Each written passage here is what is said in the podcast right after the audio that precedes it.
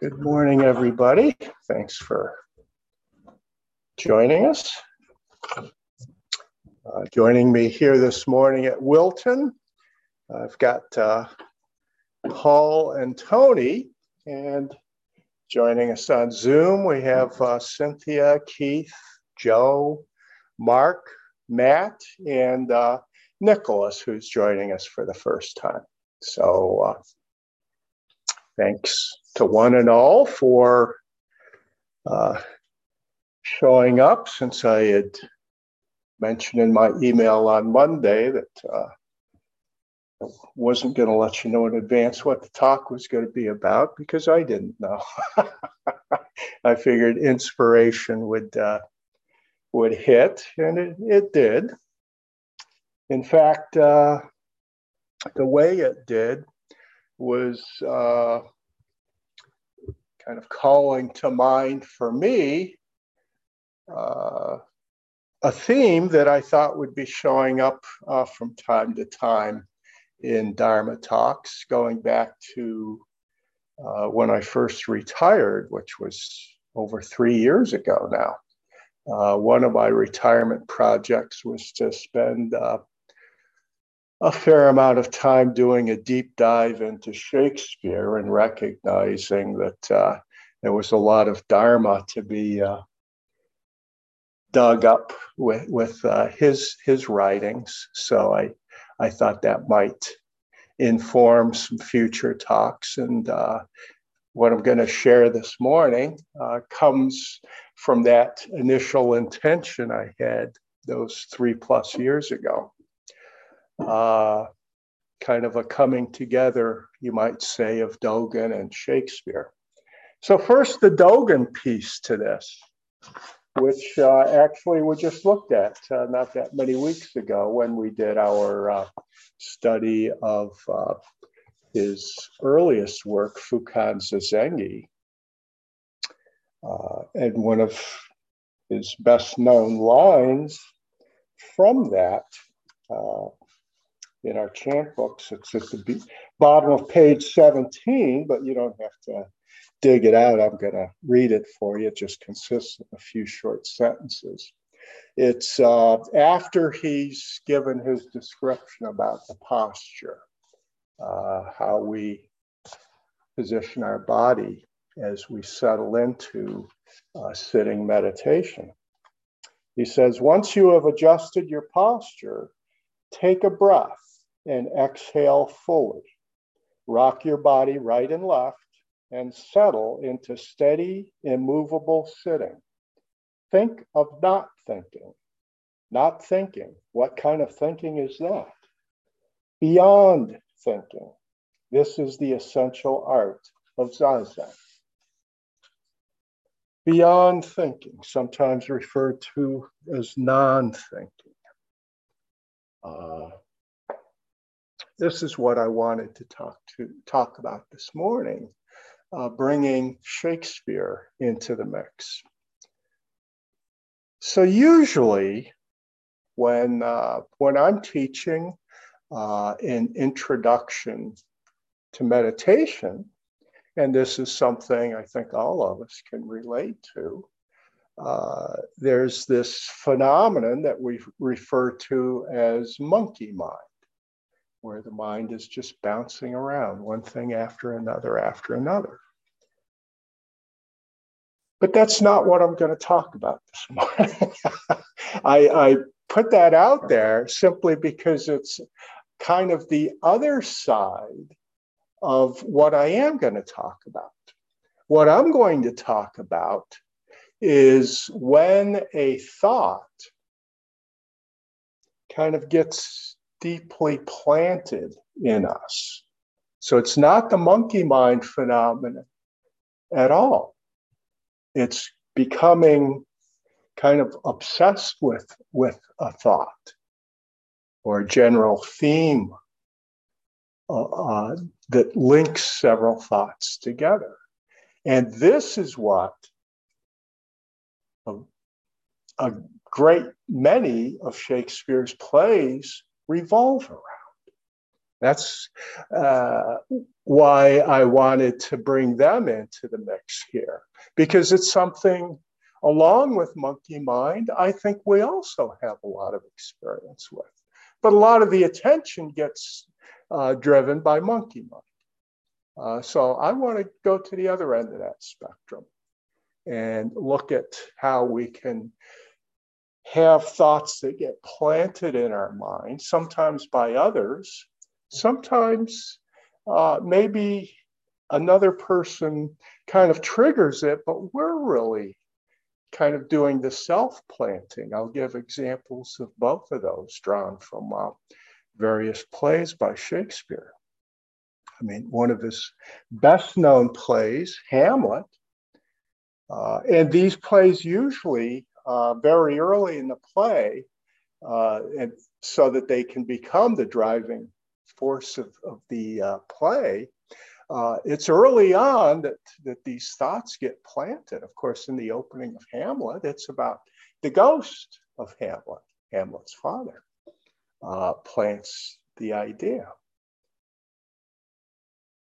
that he had been murdered.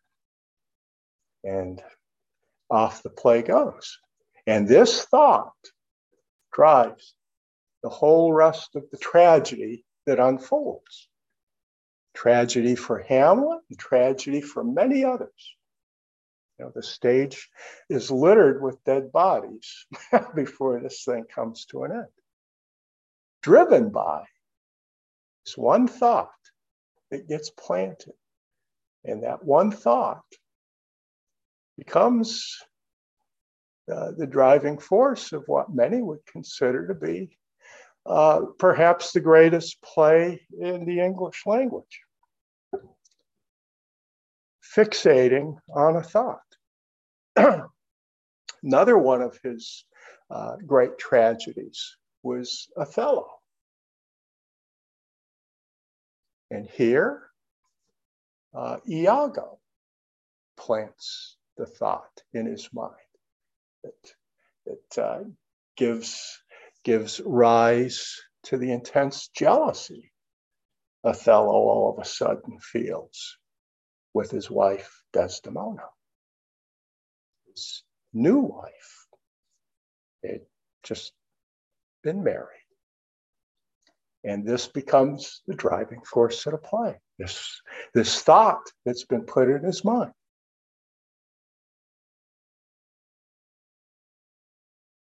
And he can't get his mind moved off, off from it.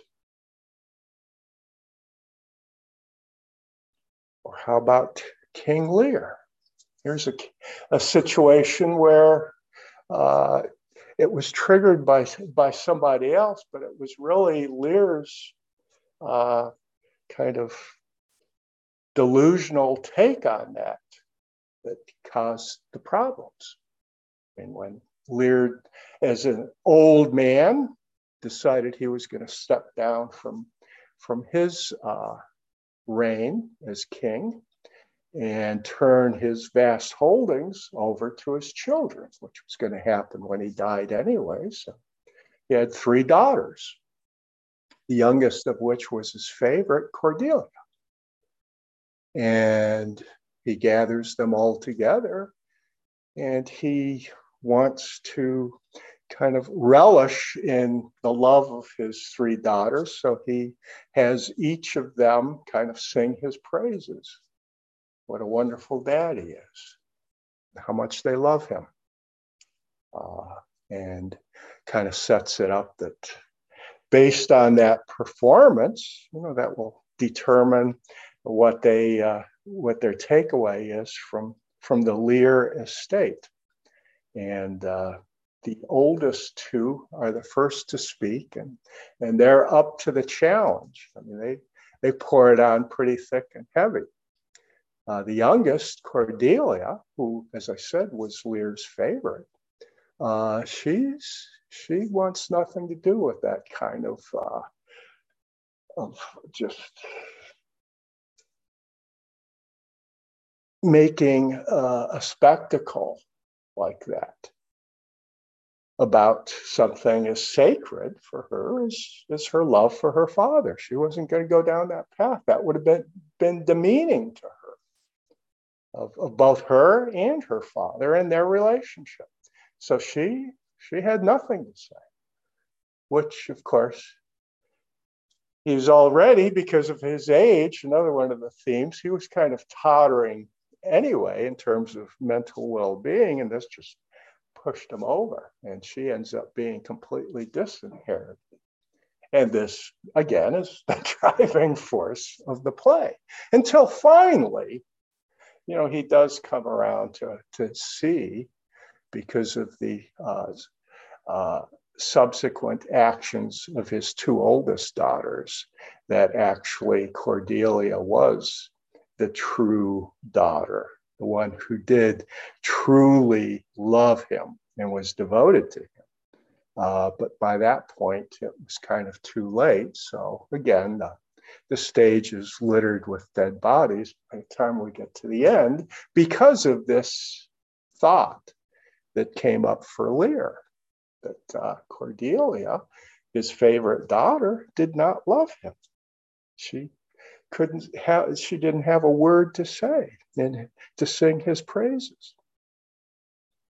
And then finally, not to beat a dead horse, but uh, Macbeth starts the same way. And again, in the very beginning, he's coming back from, from his great battle for his King Duncan and his encounter with the three witches. They plant the thought in his mind clearly, because of his role in this battle, uh, you know, he was going to see his status elevated, but these witches planted the thought in his mind that actually he was his his future elevation was going to be higher than he had anticipated. That they planted the seed that actually he was going to become the king, and we know where that led. and uh, he goes gets home to his castle and his wife uh, becomes kind of an accomplice here too. So she starts to reinforce that thought. So all of these just examples. And you know another one uh, that's one of my own favorites. If you've never seen it i highly encourage you to watch the, the film that kenneth branagh uh, did a number of years ago. Much ado about nothing I like that one just because of the title as it relates to Buddhist teachings on nothingness. Much ado about nothing. and it's kind of what I've just been laying out, where you take something like the Iago poison that gets poured into the ear of, of Othello. That's nothing. There's no reality to it. But much ado follows from that. And are we familiar with this phenomenon in our time? Obviously. I mean, Facebook, Twitter, much ado about nothing. Planting poison, poisons, these thoughts that get imprinted, and the amount of harm that they cause. You know, Shakespearean tragedies for our time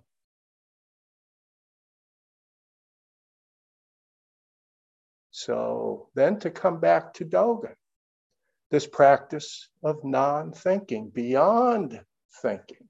When we encounter these thoughts, because sometimes we can generate them, but many other times they're planted within us from an external source.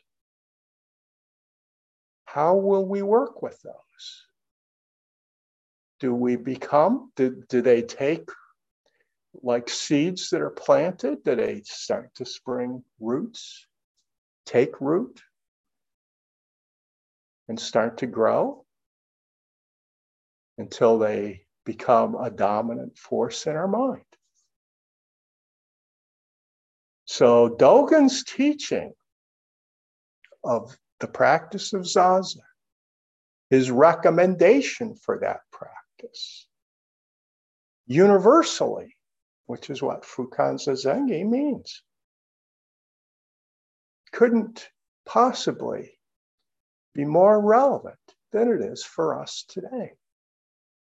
To be able to go beyond thinking when these seeds, these thoughts are taken in, to not get caught by them, and to watch them unfold like a Shakespearean tragedy with all the harm that ensues.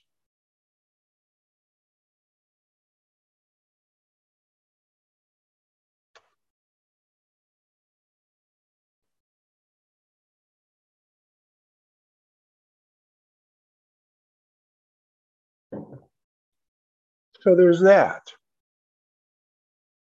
Related to that, the other the other uh, subject I wanted to to touch on, uh, and because I'm kind of it, starting a bit of a dive into this uh, in terms of looking into it, uh, I suspect this might uh, be coming up again in future talks. Is this driving force of greed and how it becomes kind of uh, rather than an individual thought, it kind of becomes the the driver behind an entire way of thinking that becomes so pervasive, in fact, that we can actually become almost blind to it because we're all caught up by it. Uh, a book that I've just uh, started reading over the course of the past week is called On Corruption in America and was it what is at stake. The uh, author's name is Sarah Chayes, and it's it's a rec- fairly recent book. Uh, but she opens this talking about the invention of money and what that did. And uses a couple of, uh, of stories that, that what, and one of these, she explicitly connects the uh, origin of the story to the uh, invention of money, that being the myth of King Midas. I think we all are familiar with that story, where uh, uh just just the backdrop was that uh, he had uh, saved, kind of rescued one of the satyrs from from uh, Dionysius's gang, and uh, and he was rewarded by being uh, kind of given the opportunity to make a wish that would be granted. And he wished that everything he touched would turn into gold. The origins of money originally, they were like gold coins. So uh, he wanted just without end, which is kind of what money is about. If it was food or uh, livestock or wood, fuel for, for heat or cooking, uh, you would reach a point where clearly you know, it was enough. But with money, you don't have those limitations. It's never enough because it it covers all the needs you you have and the ones you don't even know you have yet. but you're ready for them. Bring those needs on. I'm, I'm game. I'm in the market here. So Midas, all of a sudden, having had this wish granted him, uh, initially he thinks what a great thing he's going around touching things and they become gold and he becomes just unfathomably rich but then he goes to kiss his, his daughter who he dearly loves and she turns into gold and he can't even eat and he goes to eat something. As soon as it touches his lips, it turns into gold. So he goes back begging to have the uh, the wish uh, revoked. Fortunate for him uh, and everything around him, it was. It was.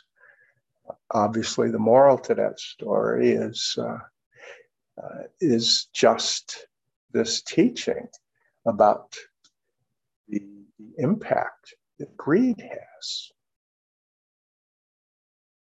and how it can become so destructive. And the other teaching she utilizes is, uh, is one that actually is very rarely spoken about from, from the New Testament. It's uh, Jesus in the temple, the money changers, the temple kind of serving as uh, as uh, both both a, a house of worship and Wall Street headquarters. And Jesus going through and not acting very Christ like. it kind of blows up. It was so, so offensive. And as she points out in her account of that, she has uh, gatherings with ministers. And they're very open about the fact that that's a real, uh, people don't like to talk about that. It's really hitting too close.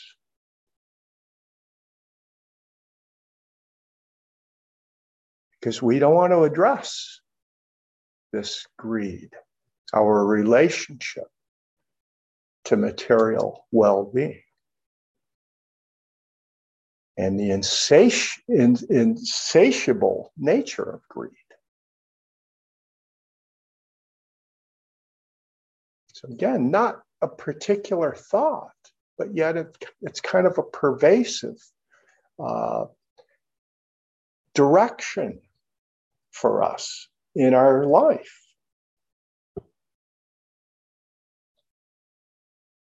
And it impacts our life in so many ways.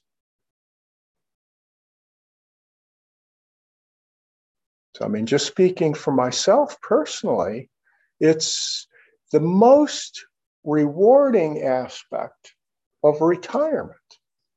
And it has a lot of rewarding aspects. I'm not saying it's the only one.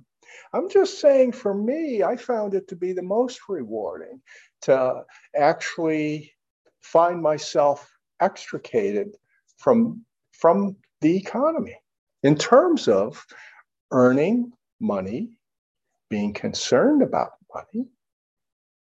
And of course, I still live in this society, so I'm still buying things and I still have a checking account and other financial accounts.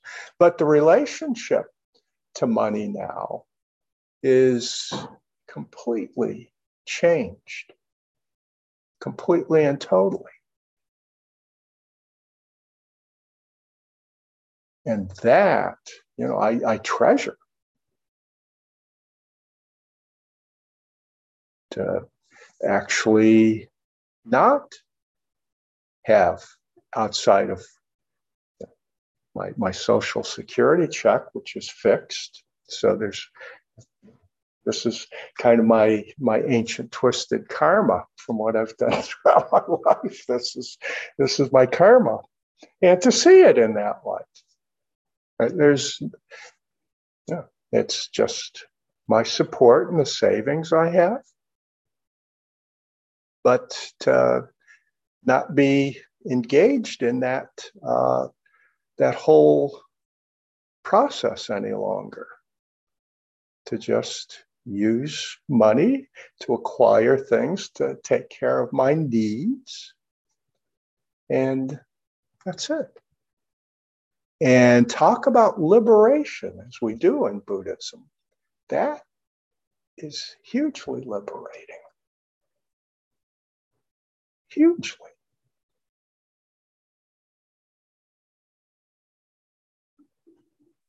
and I still buy books, but actually after after I first retired, I was using the library for the most part. It was only COVID that kind of the libraries closed down. I was back to buying books again. And now that the libraries have reopened, I haven't gone back to it yet. Mainly because when I buy books, you know, I can mark them up and and, and, being a teacher, I find it it is helpful that way. So, but but uh, that was part of my extrication uh, upon retirement from the economy was just for the most part, unless it was one of these esoteric Buddhist books uh, that I wasn't going to find at the library. Most of most of the things I, I read are are readily available there, and I had decided that's that's how I'm going to go about it. A good friend of mine had had done that a uh, long time ago. So, you know, I guess to come around and kind of begin wrapping this thing up, uh, this notion of, of beyond thinking clearly in terms of, of the thoughts that we can become obsessed by. To, to go beyond thinking means that we kind of aerate, you might say, if we're going to use this, uh, this metaphor of, of thoughts becoming implanted. We create uh, we kind of create this space around them so that they can become interactive with everything else around our lives. In other words, as we know from the teachings of, of uh, Prajnaparamita, with everything. To make sure that we're able to do that with all of our thoughts. Don't wall them off, which is when they become the dominant force for us. Our thoughts are important, but they only can, can really realize their full potential when we create this space so that we can see their interdependence with all other things, all other beings then thoughts really can come alive and they can broaden our understanding rather than close it in.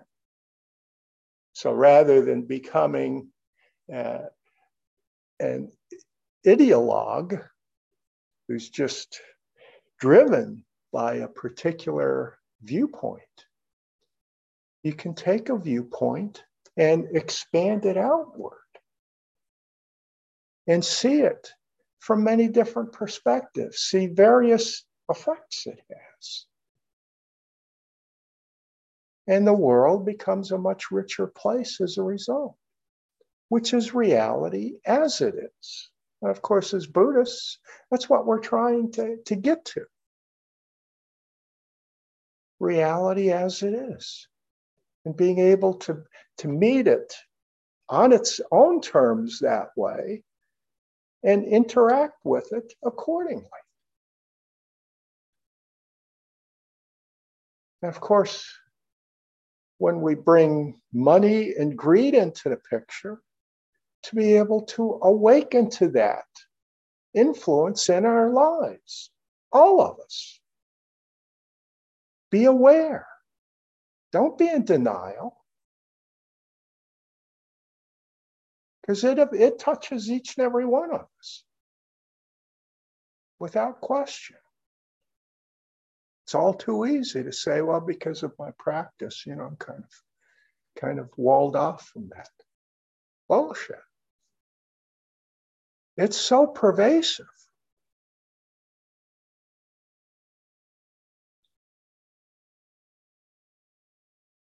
And again, to be able to keep keep that sense of greed in our awareness and to create this space around it. To keep coming back to how destructive it can be and to the understanding that, that beyond a certain point of comfort, anything more is meaningless. So, why would we base our lives to such an extent on the acquisition of more and more and more?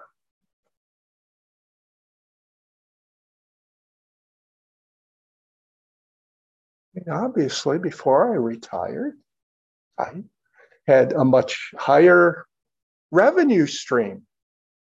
And yet, with my retirement, and when I had, had a happy life, a very rewarding life. But I'd say my, uh, in retirement, my life has improved a few notches, despite the, the hit to, to the revenue stream. So, how important was that to my happiness? Not very.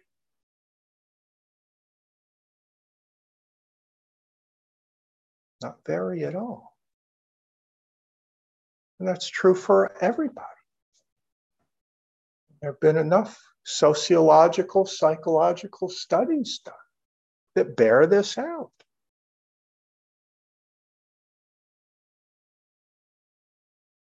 The evidence is there in our own lives and and from research that others are conducting, conducting on the matter. So, to borrow that powerful spiritual uh, teaching from from uh, from our Christian brethren, you know, give us this day our daily bread. That which sustains our life. So we need some material sustenance in various forms, not just bread. Bread's just a metaphor for all the things we need.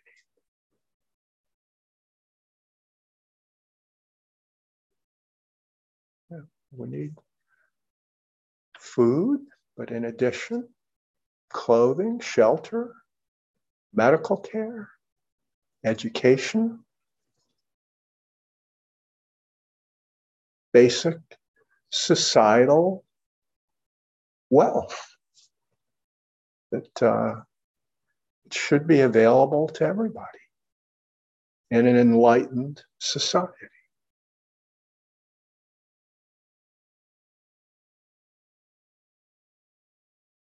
But then I'm straying into engaged Buddhism.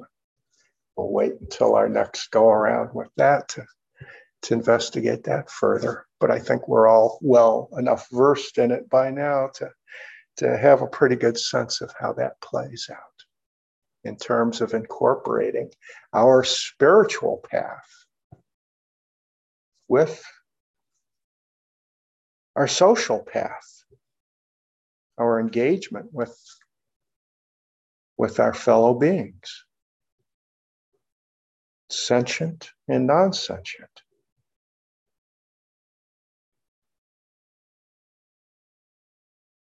So these were the reflections I wanted to share this morning, and uh, and my piece of it here, and open the floor up for for your thoughts.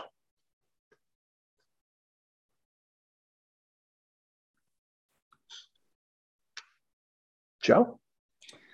Um, I, I, must jump right in because this was so pertinent on many levels. And um, I, I have two comments, um, and I'll start out with uh, sharing something about myself that uh, I, I really appreciate your thoughts about Shakespeare's Midas play and, and what that really um, what that means to the way we look at things and, and our perception and, and how that affected you in and sharing all your thoughts about retirement and, and your own happiness and so forth. And, and that's especially pertinent because next week is my last week of employment.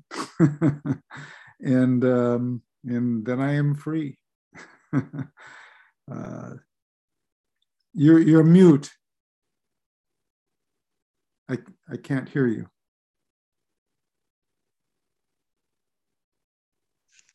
Oh, I got muted somehow. I, I knew it was kind of in the future for you, but I didn't know it was imminent. Wow. So I, I was listening very keenly at every word you were saying just now. So thank you. Thank, thank you for that. Um, also, um, you, you first started out talking tonight about how thoughts are planted in us. And um, I, I just last week, in the last week or two, I've been reviewing Thich Nhat Hanh's book on the Eightfold Path. And uh, I wanted to, I, I had this underlined and I wanted to share this with you that um, he said, we have to look deeply into our perceptions in order to become free from them.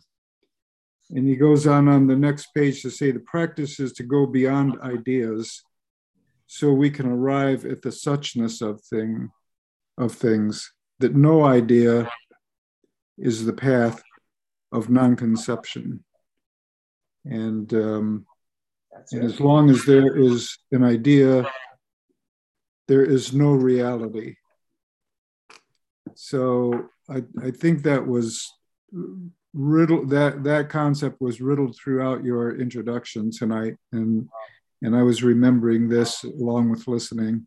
So again, thanks for your talk tonight um, or today, this morning. Uh, I, I, appreciate it.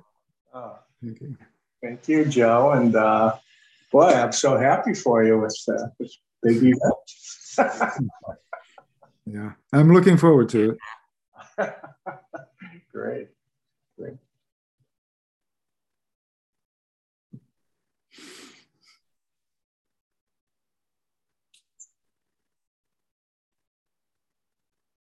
I know Mark keeps talking about his uh, plans for retirement. Maybe you'll help to inspire him to to move along. yeah, I I've been um, I moved over to the contract world about 2015, um, and uh, just recently since uh, well the beginning of the year i kind of cut back to about maybe 50% and the kind of work that i do i can i can pretty much uh, you know work as much as i want or as little as i want. Uh, I, am kind of like weaning myself off of it and um, I am feeling more and more greed for retirement.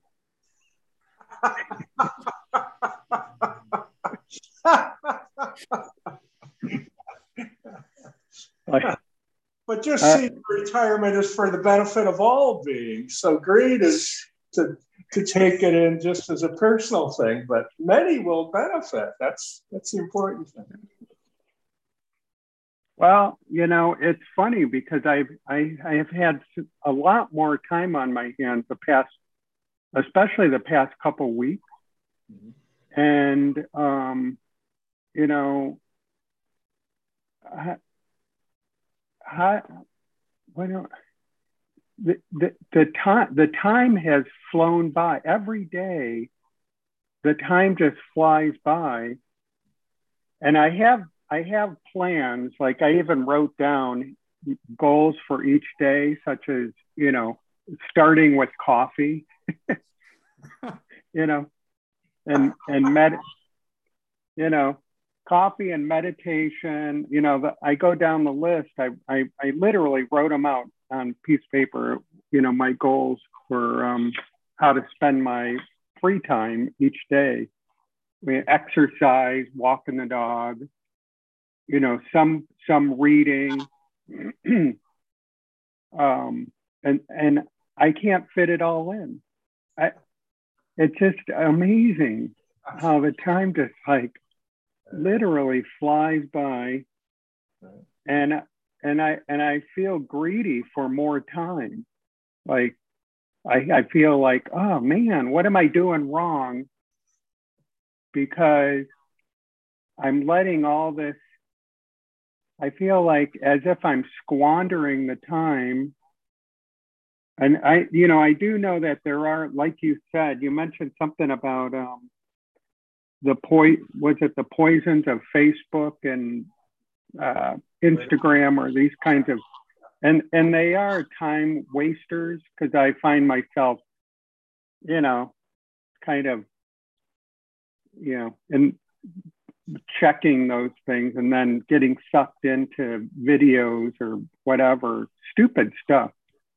Um, but uh, I lost my train of thought. But anyhow, I, so about the uh, the evening gatha, I think uh, you have to be careful with that evening gatha because I that goes through my mind mm-hmm. about not uh, what does it say about not squandering time? Yeah, do not squander your life. Mm-hmm. Yeah. And and uh, you know, it's like okay, uh, what what does that mean?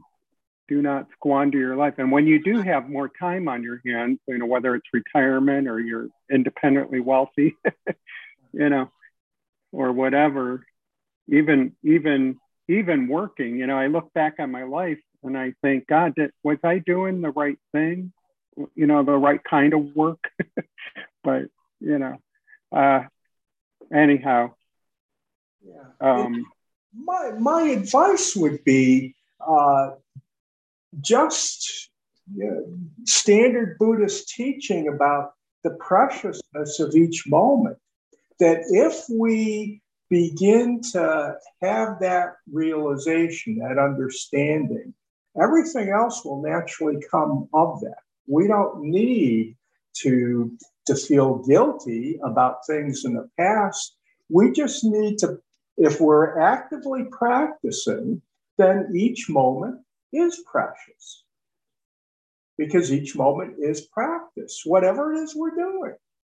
You know, it's not limited to just certain special things. And then if we're constantly living our life in such a fashion, uh, you can't possibly squander your life rather than worrying about, you know, am I squandering my life this way or not?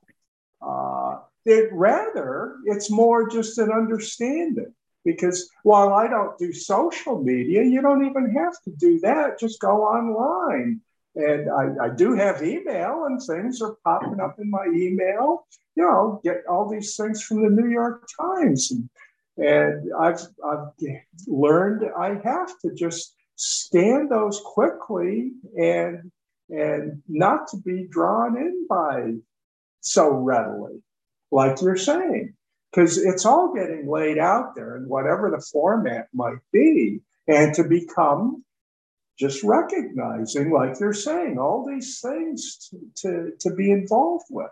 I don't want to be find myself sitting here for the next hour or so, so I can click on these things that just kind of generate a little bit of, of uh, attention. So I, you become kind of just through awareness, being aware of the preciousness of time, to be able to quickly scan through something and just delete the whole thing, say, no, there's nothing there. On the, on the other hand, there are things where there might be a, a, a longer piece that's going to take me 20 minutes to read it. Uh, but I decide this is a worthwhile expenditure of my time. This is really engrossing. You know, this is something that might show up in my next Dharma talk. And you guys know how that plays out. So uh, you know, just to become kind of the discriminating piece to our practice is to uh, to try and manage our, our activity skillfully that way and not be so easily pulled in. Because as I've said before, that's what the entire media realm is designed to do is to pull us in. And if we're not practicing awareness with that, we will be pulled in. It's inevitable because they're masters at it. They've studied this in great depth. They're very good at it. And they know what works for each and every one of us. It's tailored. Yeah. If I get an email from Amazon, you know, they, they they they're not as good at it as they could be, their algorithms aren't perfected yet. But it's a work in progress. I'm sure they'll get better and better over time. Maybe I'll end up one of these days opening everything. Now I can just look at the subject uh, line, and if it's something like books in general, uh, it's immediately deleted. I know. I'm going to get this list of, t- of bestsellers, none of which is going to be of any interest. So why am I going to even open that? But if they come up with some uh, like Dogen book, obviously they know I'm going to open that thing, and they might have 12 titles, uh, only one of which is on Dogen, but uh, but they're going to get me to open it, and they're obviously tracking all this. So, feed Dean Dogen. the algorithm is telling. He's a soft touch. or a new John Coltrane release. he will open it, guaranteed.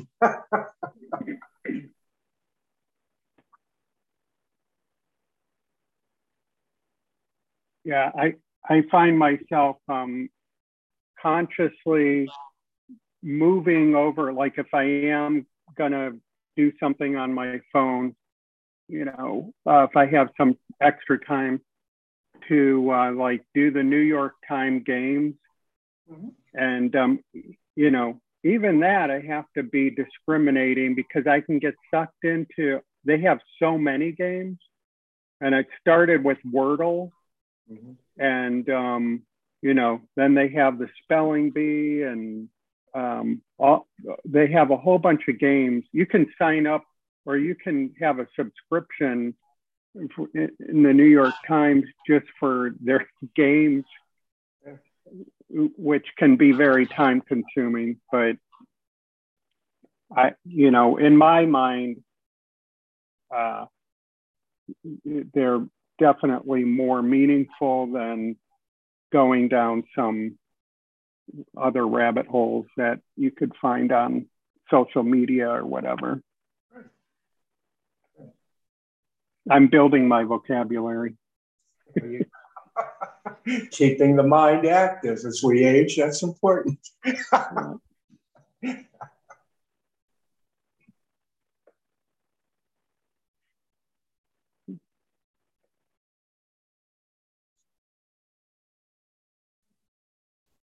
I'll just share real quick the uh, what what came to mind was uh, when when you were opening up opening your talk too was uh, a marketing class I had to take years ago, where um, the professor explained it that what marketers want to do is get you to identify with a product. I, I made me always think about like my grandfather, where he was a craftsman guy and he had a craftsman lawnmower and a craftsman snowblower and cra- only bought craftsman tools and had a craftsman drill and there was no other brand for him and uh,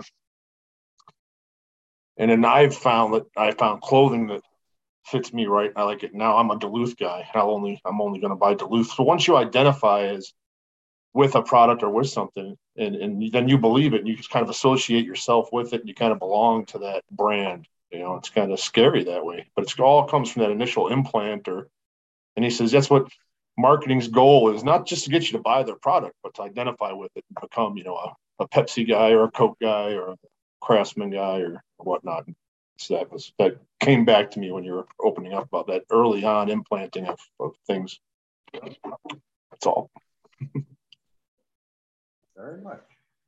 Very much.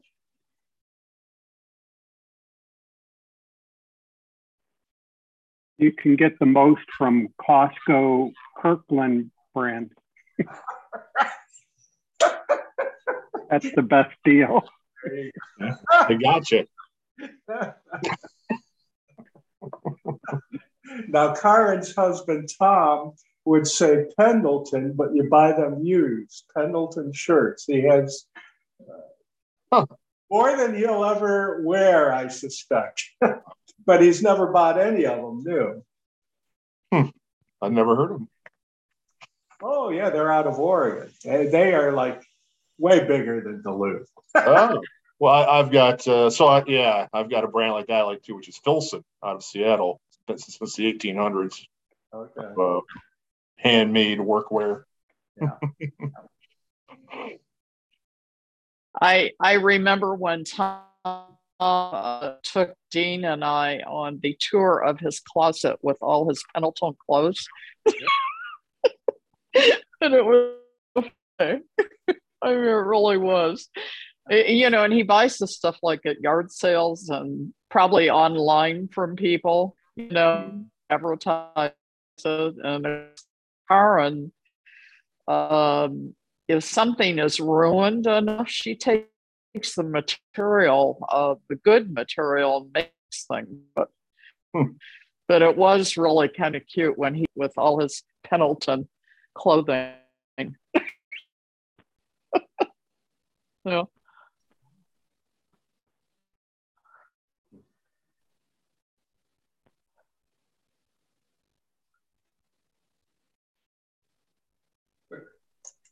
Yeah.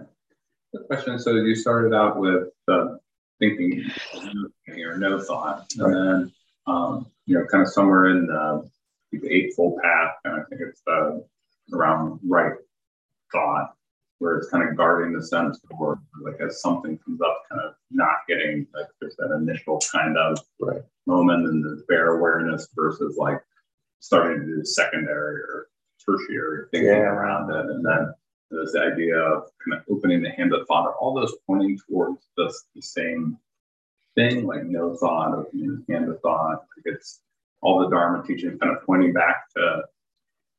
I, I think that's exactly right. Yeah. Yeah. And you can see the role of mindfulness there. So even though right mindfulness is another part of the Eightfold Path, but uh, each part of the path is interdependent with the others. So again, the teaching of, of the uh, Heart Sutra, no path, is pointing to that. It's not saying there isn't mindfulness, there isn't uh, right view or right thought or any of it. It's that they don't exist in themselves. In that sense, there is no path. They only exist as one part of this vast mosaic. So, and it's all driven by going beyond. In, in the meal chant, there's a, there's a powerful line the mind is pure and goes beyond. Thus we bow to Buddha. very powerful Dharma. You're ready to bow then. Absolutely. Yeah. The mind is pure and goes beyond.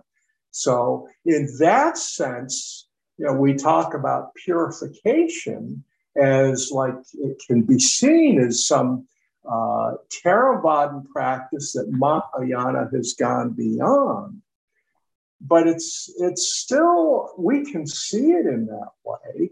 It's just that we we recognize that the purification is also empty. You know that was really the the powerful teaching of hui Huineng in the mirror uh, poetry about the dust settling on the mirror and that there's no mirror there's no dust. But yet you know the the uh, senior monk's poem about the mirror and keeping it clean. It was pretty good teaching, actually. it's just that Huineng put that Prajnaparamita stamp on it, but it didn't take that teaching and just say, well, that's that's a garbage teaching. It was kind of opening that teaching up more so it couldn't be mistaken in some narrow view of purification. That, that you create this duality between, between something that's been defiled and something that's been purified. That actually it's in the defilement that, that purification is also to be found. You know, we don't, uh, live in a universe where it's it's one or the other. And that's why Zen and, and other Buddhist traditions as well are so deeply immersed in paradoxes.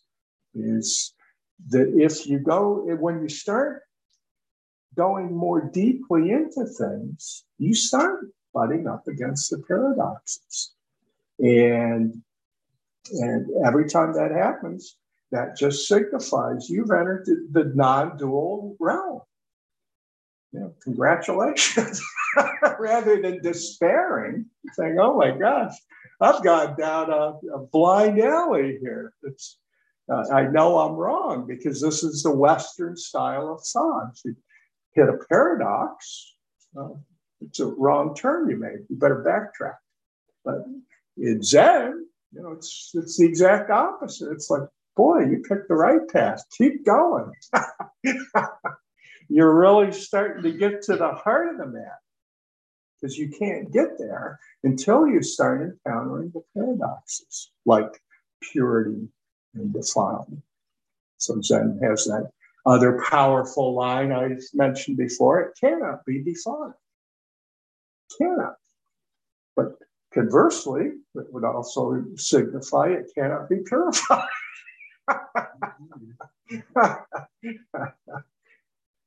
we always have to make sure we, we, we don't get sucked in by something like that.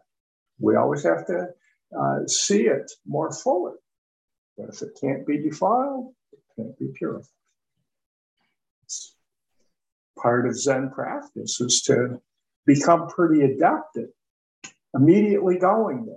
Because if we hear it can't be defiled, then we're going to come away saying, well, my path is a path of purification. In a way, yeah, but in a way, yeah. we have to be real careful there. We have to go beyond. That's the thing. We're going beyond. Uh-huh. It's okay to purify as long as in doing that, you're going beyond purification. Then you can purify. That's kind of like for first there is a mountain, then there is no mountain, then there is.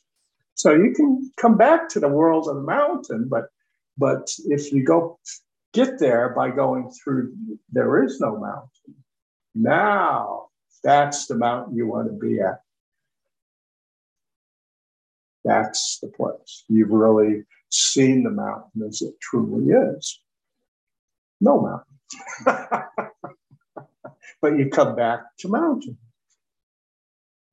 That's how we balance between the absolutism, there is a mountain, and the nihilism, no mountain. When we come back to the middle path, we're back to the mountain, but it's a different mountain. it shifted from the absolute to the middle way. Um, in studying Nagarjuna's middle path, um, I my people that I'm studying this with, sometimes we really kind of get laughing about how he presents things because um, you know he'll kind of like teasingly throw something out there, and you kind of are getting sucked into it to one side or the other, you know, not the middle way. And then, of course, he completely, you know, negates the whole thing. and it's just like, you know, and, and we laugh about it because, um, you know, we're studying this um, and um, uh, it, it, it's just kind of so like we had just had all these words all these words just to get to right right back to the middle path you know it's it's been a really interesting study you know because the words are triggers for us they they lead us we're kind of conditioned right. to these dual right. ways of, of experiencing reality so that's why in the Nagarjuna, who was very skillful at that, and Dogen was was very uh, uh, an appropriate successor to, to Nagarjuna because he was a master. of the 13th century of, of kind of pulling you in and writing about how, uh, you know, like, uh, painted rice cakes don't satisfy hunger, one of his great fascicles. That painted rice cakes are kind of like words, Dharma teachings. Uh, they don't satisfy hunger. They're not. They're just words. But yet, uh, at the end of that fascicle, his conclusion was, no, actually, they do satisfy he's he's just excelled yeah. at being accepted Buddhist interpretations of teaching. So he'd pull you right along, and then all of a sudden it just pull the rug right out from under you and say, oh no, they, they satisfy hunger. Absolutely. and then he could we, write, we, he could write we, we, the next week and, and he would say the exact opposite. He'd say, yeah, they don't satisfy hunger. Don't get pulled in by those we we've kind of we've kind of joked about uh, a, a, a, about a month ago when we were studying together. It was like, has anybody looked at the last paragraph in the book? you know, because it just was like, you know, he does. He just goes back and forth, and and then you just end up back on the middle path again. But it's like all these words and and Garfield's interpretation of it is there's just uh, we've kind of laughed about the words that he uses that some of them I've never seen before and probably will never see again. Um, but uh, and that has been interesting the discussion of his choice of words uh, to describe Nagarjuna. But uh, yeah, we kind of joked about it about a month ago. Did anybody look at the last paragraph of the book? you know what what what are going to be his last words about this subject? what is it really going to come down to? And then you can just take away the whole rest of the book, you know. There is no last word. no, there isn't. No, there isn't. Words are interdependent. yeah. Whatever well, and I've already read the whole, you know, all his verses, so I really do know, you know, you're still just left out there hanging. Hanging, but but interconnected. So kind of. Oh yeah. Oh yeah, yeah. We're we're fully supported in our hanging. Yeah. Yeah. Well, with each moment, we have a choice. So, yeah.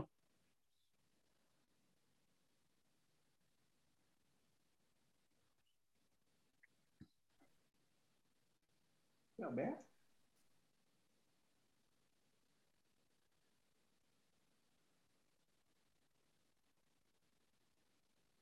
I, I think you're muted still. Or maybe the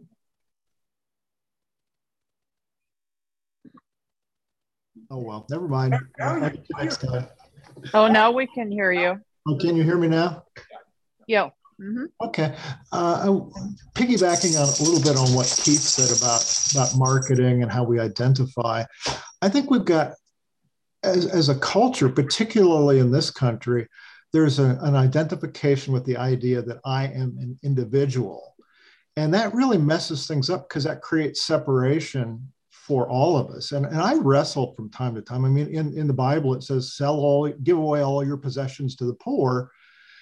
But as an individual, people would say, well, that's really stupid because nobody's going to take care of you. And I'm recently retired. And because of the nature of the employment I have, I have to rely mostly on savings. And it's more savings than I need today. And so part of me says, well, I should give that away to the poor. But the other part says, well, I'm stuck in this culture that says you're an individual and you must take care of yourself or, or too bad. So I think there's a cultural piece of identifying with this idea of the individual uh, to the exclusion of the idea that we help and, and share with one another. And I, I just see that as a big problem for this country in particular. Oh, yeah. Yeah. This, this, uh, the cult of the individual, I, I call it sometimes. Uh, absolutely. That uh, uh, and kind of connects to uh, the theme of uh, neoliberalism that that the best thing for society is if everybody follows their own selfish interests, and then you know all the boats are are, rise with with each individual. Uh, or as Gordon Gekko so eloquently put it, you know, greed is good. It's good for all of us. So magnify your greed. I mean, that was kind of the, the attitude of the 80s.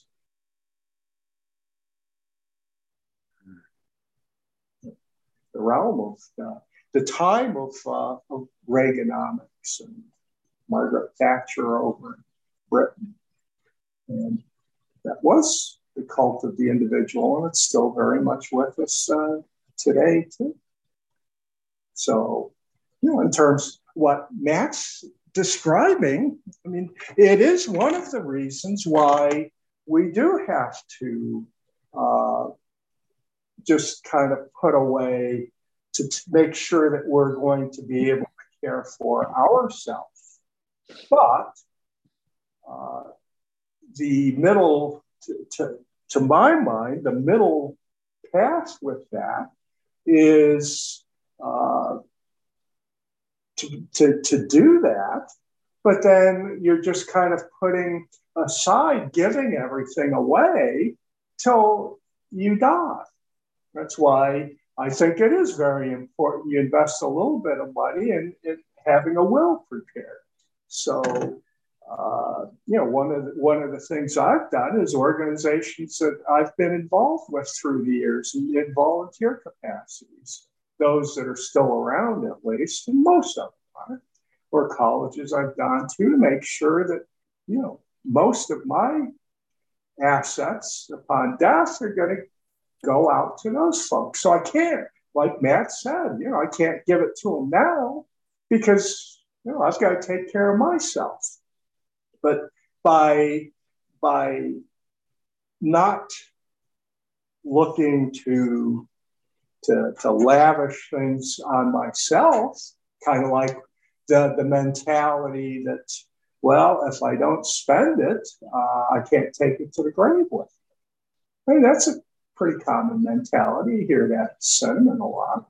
Uh, but, you know, it's, it's not about it's not to even see it is, is my assets. You know, these are social assets, but I'm keeping them in my silo for the time being because I might need them. You know, I, in fact, I know I'll need them, uh, a certain amount of them, even if I only have a week to live. You know, I'm going to uh, need some money between now and, and uh, this time next week. But you know, we can we can definitely make arrangements uh, so that when I don't need it anymore, that, that actually it is going into things that have been important, and in my case, for for me throughout my life, and other organizations too that I have worked with that just are doing really important work out there. So we can kind of do both at the same time, I think, and that that I, I, I think is actually kind of important that we do. We need to take care of ourselves in so many ways, including financially. But I wouldn't see that as being connected to greed.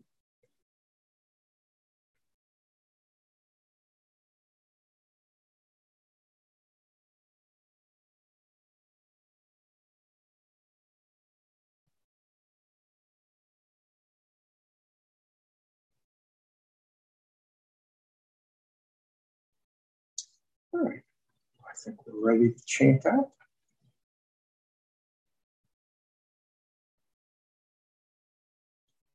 May our intention equally penetrate every being and place with the true merit of Buddha's way. Beings are numberless. I vow to save them. Delusions are inexhaustible. I vow to end them.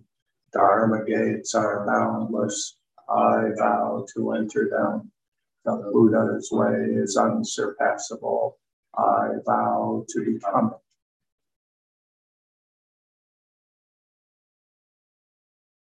Thanks again for joining us and uh, hope you enjoy the rest of your weekend.